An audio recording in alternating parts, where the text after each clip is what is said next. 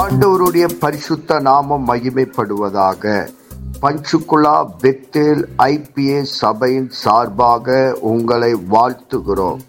இது தினசரி வேத தியானம். இன்றைய வேத தியானத்தை கேட்டு ஆசீர்வாதங்களை பெற்று கொள்ளுங்கள். கத்தர் உங்களோடு பேசுவாராக.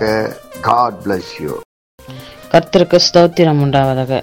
இன்றைய தலைப்பு வெளிப்படுத்தின சுவிசேஷம் பத்தாவது அதிகாரம் அந்த அதிகாரத்தை நம்ம அஞ்சிலிருந்து நம்ம பதினொன்று வரைக்கும் நம்ம தியானித்தோம்னா சமுத்திரத்தின் மேலும் பூமியின் மேலும் நிற்கதாக நான் கண்ட தூதன் தன் கையை வானத்திற்கு நேராக உயர்த்தி இனி காலம் செல்லாது. ஆனாலும் தேவன் தம்முடைய ஊழியக்காரனாகிய தீர்க்கதரிசிகளுக்கு சுவிசேஷமாய் அறிவித்தபடி ஏழாம் தூதனுடைய சத்தத்தின் நாட்களில் அவன் எக்காலம் ஊதப்போகிறது போல தேவ ரகசியம் நிறைவேறும் என்றும் வானத்தையும் அதன் உள்ளவைகளும் பூமியின் அதன் உள்ளவைகளும் சமுத்திரத்தின் உள்ளவைகளும் சிஸ்திட்ட வரும் சதா காலங்களில் உயிரோடு மனம் மேல் ஆணையிட்டு சொன்னேன்.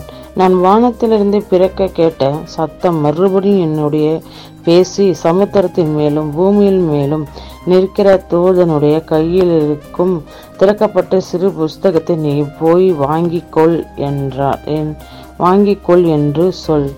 அப்படின்னா இந்த வசனம் என்ன சொல்லுகிறதுனா இன்னைக்கு காலம் செல்லாதுன்னா தேவனோட வருகை வந்து சமீபமாக இருக்க போகுது. அப்படின்னா இனி காலம் செல்லாது. அப்படின்னா தெய்வனுடைய வருகை வந்து மிக சமீபமாக இருக்குது. குறுகிய காலத்திலே தெய்வன் வந்து இந்த உலகத்திற்கு வந்து நியாயம் திருக்கிற காலம் வரப்போகிறது.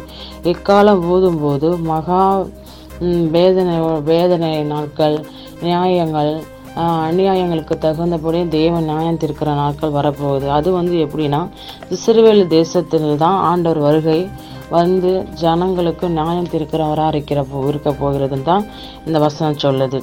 அதே வந்து நாம் வந்து மனுஷனை நம்புவதை பார்க்கலும் தேவனை வந்து நம்ம சார்ந்திருப்பது மிகவும் நல்லதாக இருக்குது. ஏன்னா மனுஷர்கள் நம்மளை கைவிட்டாலும் தேவன் நம்மளை கைவிடாதவராக இருக்கிறார் என்று இந்த வசனம் சொல்லுது.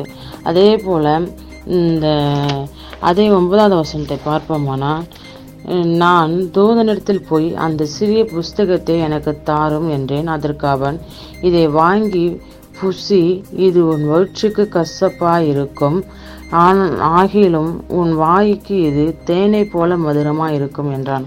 அப்படின்னா இந்த வஸ் இந்த இந்த புஸ்தகம் என்ன சொல்லுதுன்னா வாய் வயிற்றுக்கு கசப்பாக இருக்கும் வாய்க்கு தேனை போல மதுரமாக இருக்கணும் வேத வசனம். நம்ம ஒவ்வொரு நாளும் வேத வசனத்தை தியானிக்கணும். வேத வசனத்துடன் என்னோட பேசுங்கப்பான்னு சொல்லி நம்ம தெய்வனிடத்தில் கேட்கணும். ஒவ்வொரு நாளும் எங்களை வழி நடத்துங்கப்பான்னு சொல்லி ஆண்டவர்கிட்ட கேட்கும்போது தெய்வம் நம்மளை வழி நடத்துகிறவரா இருக்கிறார். நம்மளோட வாழ்க்கையில் நன்மை தீமைகளை ஆண்டர் வேத வசனத்தின் மூலம் நம்மளுக்கு உணர்த்தி காட்டுகிறவராக இருக்கிறார் நம்ம விசுவாசத்தோடு தேவனோட வசனத்தை நம்ம தியானிக்கணும். ஒரு ஒவ்வொரு நாளும்.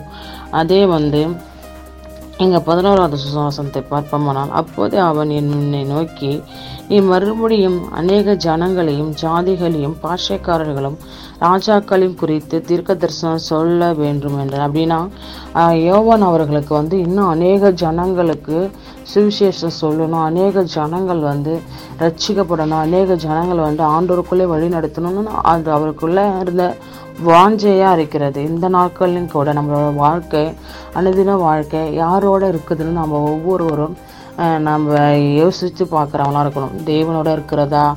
நம்ம உலகமான காரியத்தை குறித்து நம்ம கவலைப்படுகிறோமா? அப்படின்னு சொல்லி நம்ம வந்து நம்ம நம்ம ஆராய்ந்து பார்க்குறவர்களாக இருக்கணும். இந்த உலகத்தில் வாழும்போது எத்தனை சொத்து பொத்துக்கள் இருந்தாலும் அதெல்லாம் ஒரு நாளைக்கு அழிந்து போகும். தேவனுடைய நம்ம தெய்வன் கூட நம்ம ஒவ்வொருவரும் நடக்கும்போது தேவன் வந்து நம்மளை ஆசீர்வதிக்கிறவராக நம்ம வாழ்க்கையை மேன்மையாக்கிறவராக இருக்கிறார். இந்த நாட்களிலும் கூட நம்ம தேவனோடு நடப்போம் தேவனோட விசுவாசத்தோடு இருப்போம் வேத வசனத்தை தியானிப்போம். இனிமேல் காலம் செல்லாத தேவனோட வருகை சமீபமாக இருக்கிறது. நான் நம்மளோட வாழ்க்கையும் தெய்வனுக்குள்ளே நம்ம ஒவ்வொரு நாளும் வழிநடத்துகிறவங்களாக இருக்க வேண்டும். கர்த்தர் தாமே ஆசீர்வதிப்பாராக. ஆமேன். இயேசுவின் நாமத்தினாலே இந்த வசனத்தை கேட்கிற ஒவ்வொருவரையும் நீர் ஆசிர்வதிப்பீராக. உன்னி வேதத்தின் ரகசியங்களை அறிய ஆவிக்குரிய ரகசியங்களை அறிய எங்கள் கண்களை நீ திறந்தருளுவீராக. இயேசுவின் மூலம் ஜெபம் கேளும் நல்ல பிதாவே. ஆமேன்.